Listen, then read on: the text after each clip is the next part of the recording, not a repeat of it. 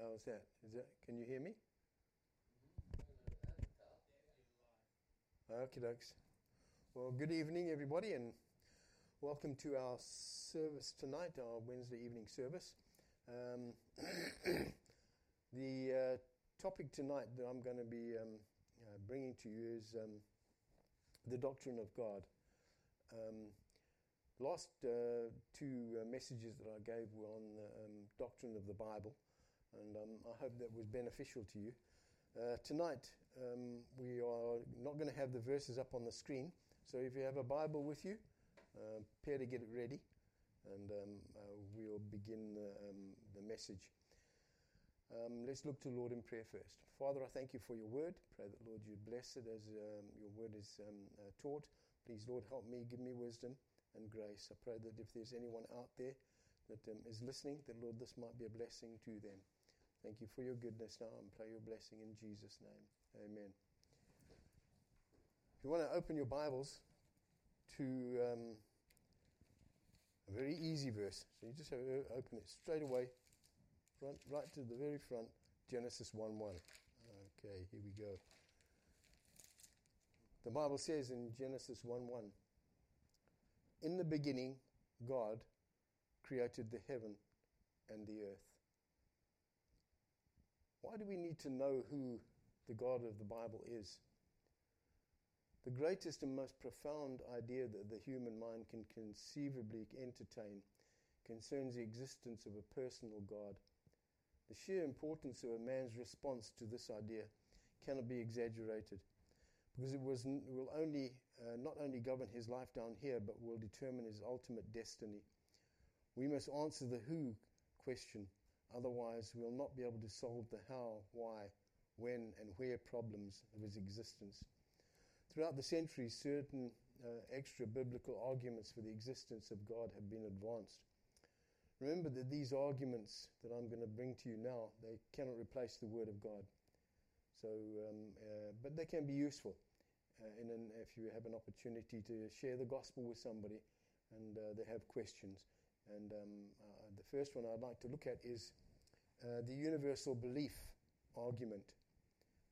This is A, and it says that all men have some idea of a supreme being. This has never been refuted, no matter what. The idea remains despite numerous challenges. I'd like to give an example. there was a lady by the name of Helen Keller, and she was a, um, um, a lady that was uh, uh born quite a long time ago. Um, I think it was in the in 1800s, and um, she contracted scarlet fever or, or, rubella or one of these uh, uh childhood um, diseases when she was about one and a half, 18 months. And um, this caused her to uh, be blinded, and uh, she was um, deaf as well. Um, she grew up in, in, in uh, up until uh, about in her um, eight or nine, ten, maybe 11 years old, but she was a real tyrant, really uh, difficult to uh, um, get through to. But somebody did manage to get through to her in a simple way and um, it's quite amazing. She became quite a, a lofty tower of thought. She had some, she had some quite interesting uh, um, things. But one of them uh, I heard recently was that um, she said uh, when she heard of the gospel of Jesus Christ and she heard of uh, the Lord Jesus Christ, she said, um, I always knew he was there, but I just didn't know his name. So it was quite an interesting thing. Somebody who is totally blind and deaf and uh, locked up um, to have that um, to say those words quite quite an incredible thing. The second uh, one I'd like to look at, uh, let's just have a look one verse. Let's turn to Ecclesiastes 3:11 before we move on here. In regards to this universal belief, Ecclesiastes 3:11. Let's have a look at that. It's not far, just uh, around the middle of the Bible. And it's Ecclesiastes 3.11. Ecclesiastes 3 and verse 11. And here we are. Um, he hath made everything beautiful in his time. Also, he hath set the world in their heart, so that no man can find out the work that God maketh from the beginning to the end. It says here also, God hath also set the world in their heart. That uh, word world means means it's, it's, it's actually eternity. So what God has done here is set eternity in men's heart. And um, that is quite an interesting thing. I remember when I was unsaved, there was always um, a thought about God, not every, not every minute of the day, but I mean, you, you often thought about things and what's going to happen to me uh, when I die. You know, we don't know. Uh, when you're unsaved, you don't know. And, and uh, there can be fears. And, um, and that is why God put that in our hearts. God, uh, God put eternity in our hearts. When you speak to people who have lost loved ones, they'll always say, "Oh, I'll see you again." You know, um, they, they, they just would like it to be so, but he, God has set that in our heart. Secondly, I would look, like to look at the cosmological arg- argument. So there's the firstly the universal belief argument. Then we have the cosmological argument, argument, and that says every effect has a cause. You know that. Uh, you know what comes in uh, from nothing? Nothing. Nothing comes from nothing. God created the heavens and the earth. No other cause needs to be sought. And that's why when we read in the, um, the, the, first uh, verses we read was um, in the beginning, God. Notice that uh, um, the uh, Bible does not try to explain um, who God is, where He came from at all. It just assumes straight that God is. And um, that, that's an amazing thing. Then the next one is uh, the teleological argument. Um, teleos means purpose or, uh, or goal. So the universe not only proves a maker, but also a designer. Let's have a look at Romans 1 18 through 20. And turn quickly over to Romans here. Romans chapter 1. Mm, we're nearly there. Nearly there, not far. Mm, getting there, getting there. Romans chapter 1. Here we go. And uh, 18 through 20. The Bible says, For the wrath of God is revealed from heaven against all ungodliness and unrighteousness of men who hold the truth in unrighteousness. Because that which may be known of God is manifest in them, for God hath showed it unto them. For the invisible things of him from the creation of the world are clearly seen, being understood by the things that are made, even his eternal power and Godhead, so that they are without excuse. You know that there is observable purpose in the universe that argues for the existence of God. Everything is fine tuned. In Hebrews 3, uh, chapter 4, uh, I mean, chapter 3, verse 4, it says that every house is builded by some man, but he that built all things is God. So you see, there's a, and there's purpose, there's order in the universe. And um, you look at our, our, our, planet, how marvelous it is.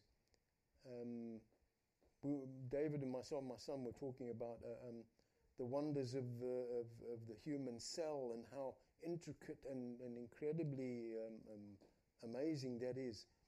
That such a small thing, but there's so much in the cell, so incredible.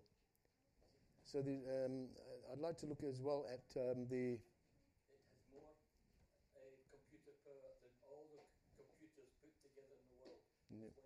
Yep, that's incredible. Yep. Um, the next one I'd like to look at is the anthropological argument. And anthropos means man. Since man is a moral and intellectual being, he must have a maker who is also a moral and intelligent being. Acts 17:29. Let's have a look at Acts 17:29. Here we go. For as much then as we are the offspring of God, we might not to, we, we ought not to think that the Godhead is like unto gold or silver or stone graven by art and man's device. So we see here that um, man's moral nature, his religious instinct, and his conscience and emotional uh, nature argue for the existence of God. Men are always seeking after God in, in, uh, in some way or another, or they either that or they make themselves God. Then we move on to the biblical arguments. Well, all I can say about the big biblical arguments, there aren't any. The Bible simply assumes the existence of God. God desires people to come to him by faith.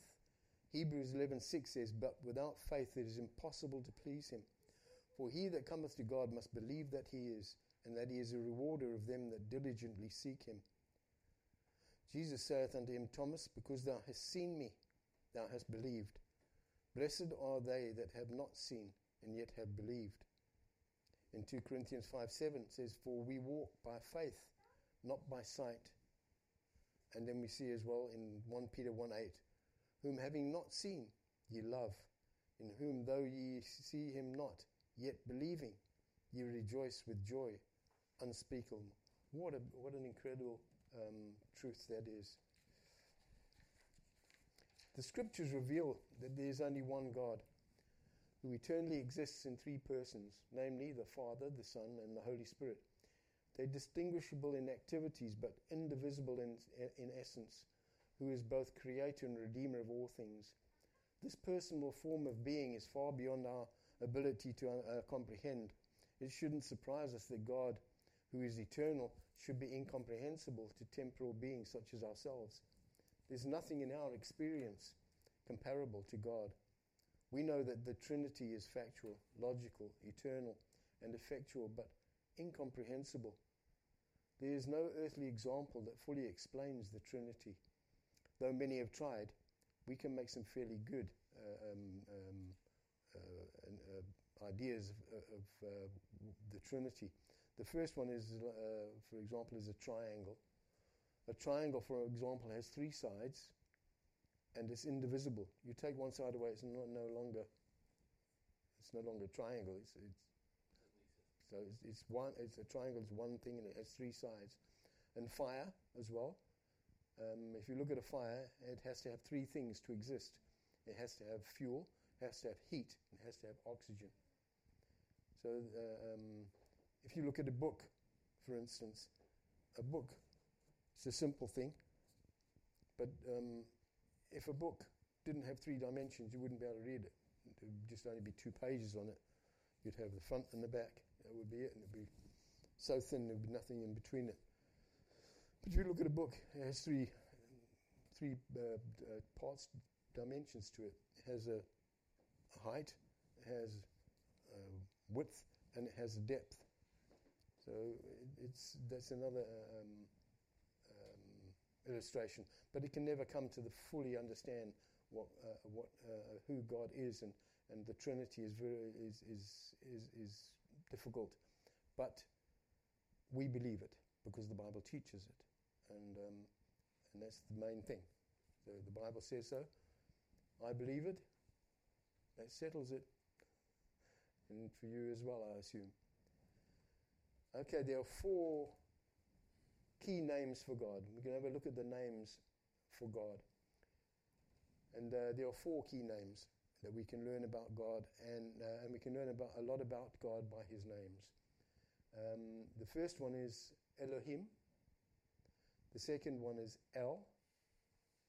The third one is Adonai. And the fourth one is Jehovah.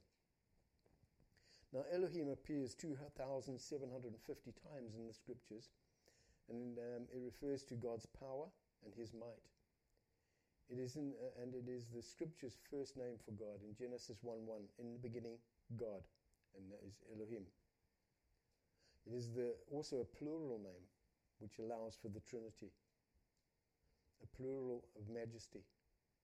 El is uh, power, might, and strength. And it has four, uh, has four compound names. There are four compound names of the, uh, of the um, name El. Remember, El is power, might, and strength. The first one is El Roi, L R O I, and uh, the strong one who sees. In Genesis 16, El Roi visited Hagar. Uh, Hagar. Hagar was um, um, Abraham's, um, Sarah's servant, um, whom uh, Abraham had a child with. It was Ishmael. And um, she uh, w- was chased out of, uh, of, the, of the home by, by Sarah because uh, she had got Isaac so she um, ch- she got chased out, and um, it says here in Genesis 16:13, says, and she, there's uh, Hagar, called the name of the Lord and spake unto her, Thou God seest me. So that is El Roi, the strong one, who sees. Then we see El Elyon, El Elyon, the strongest strong one. There are two significant places where the name of El Elyon is used, and it's from uh, Melchizedek, the king of Jerusalem. Let's go there to Genesis chapter 14. And just go back there to Genesis 14. Genesis 14. Genesis 14, here we go. Um, 18 through 20. And Melchizedek, the king of um, Salem, brought forth bread and wine, and he was the priest of the Most High God.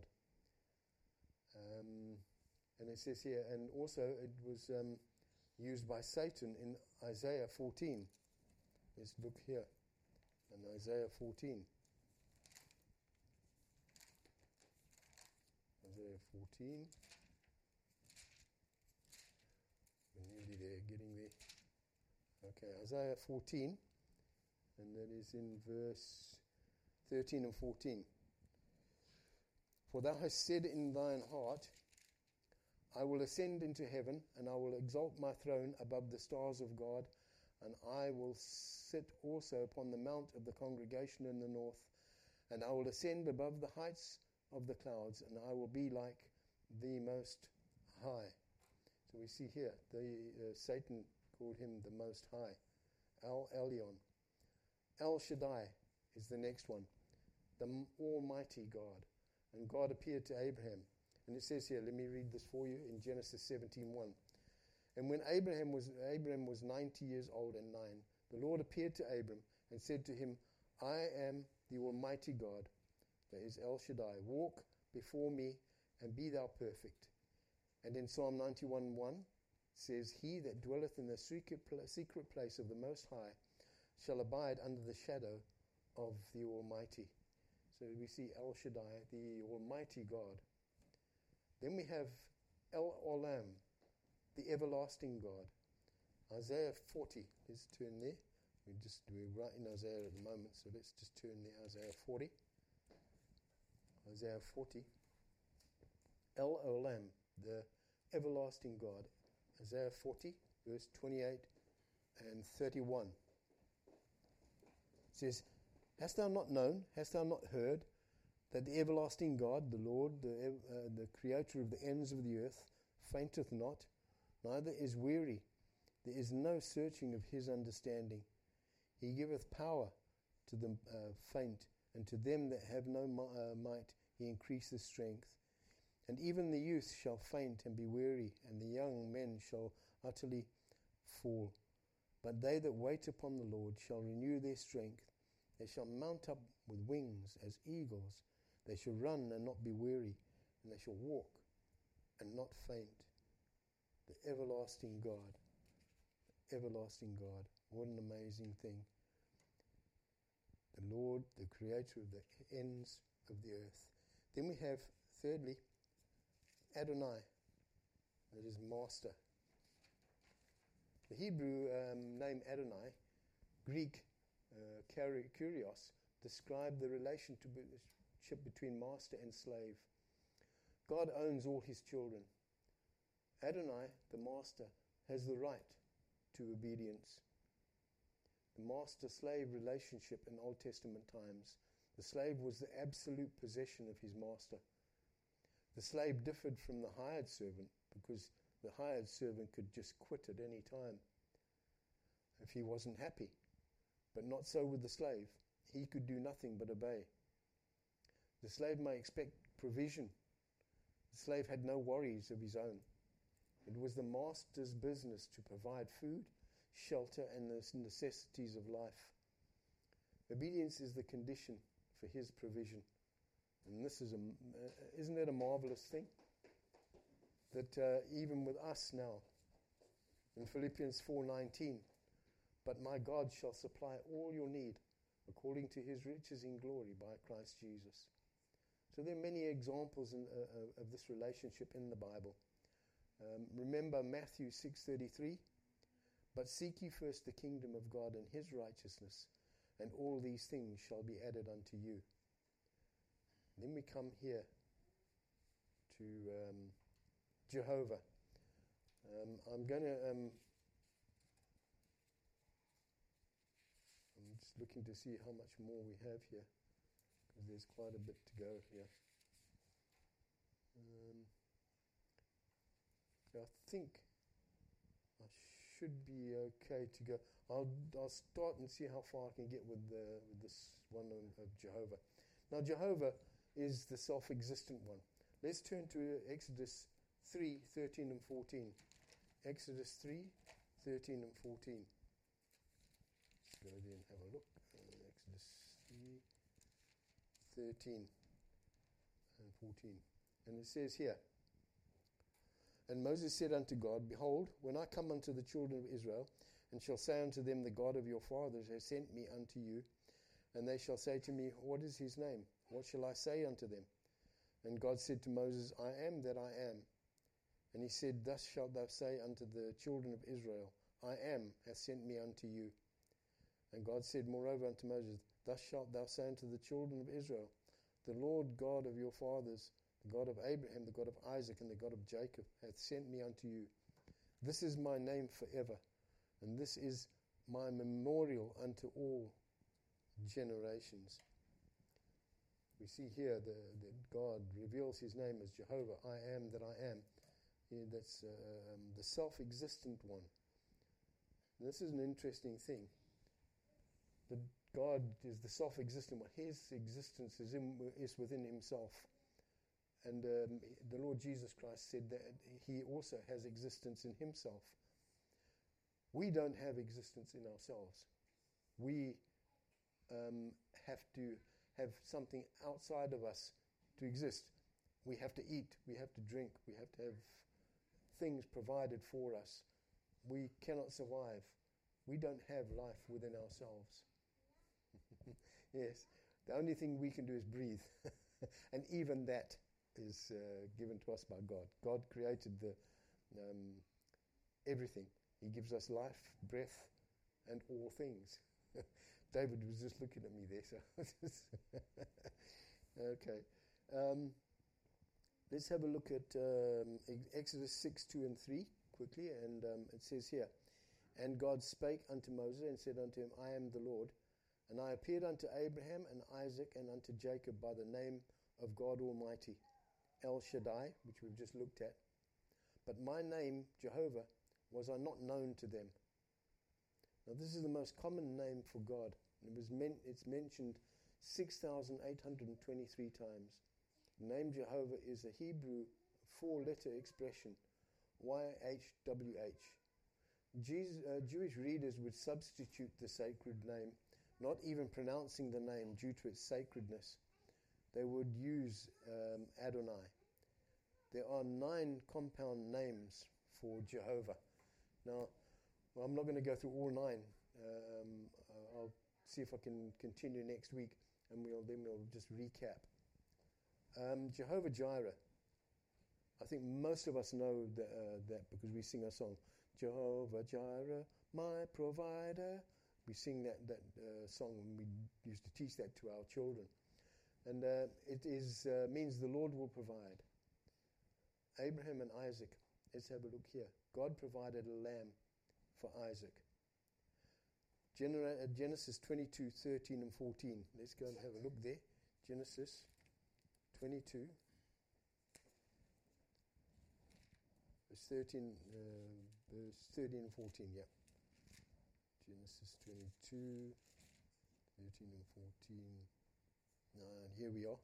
And um, Abraham lifted up his eyes and looked, and behold, behind him a ram caught in a thicket by his horns. And Abraham went and took the ram and offered him up for a burnt offering in the stead of his son. And Abraham called the name of the place Jehovah Jireh, as it is said to this day, in the mount of the Lord it shall be seen. So we see here that um, Jehovah Jireh, the Lord will provide. And this is just uh, um, um, the first one. Now um, I'll, I think I'll go for the second one here, and it uh, is Jehovah Nissi, the Lord is my banner. So en route to Mount Sinai, Israel was attacked by the Amalekites in uh, Exodus 17, 13 through 15. And it says, And Joshua discomfited Amalek and his people with the edge of the sword. And the Lord said unto Moses, Write this for a memorial in a book, and rehearse it in the ears of Joshua, for I will utterly put out the remembrance of Am- Amalek from under heaven. And Moses built an altar and called the name of it Jehovah Nissi, the Lord is my banner. And this was a significant battle for Israel and marks the first victory uh, after them leaving uh, Egypt. Okay, I think we'll stop there.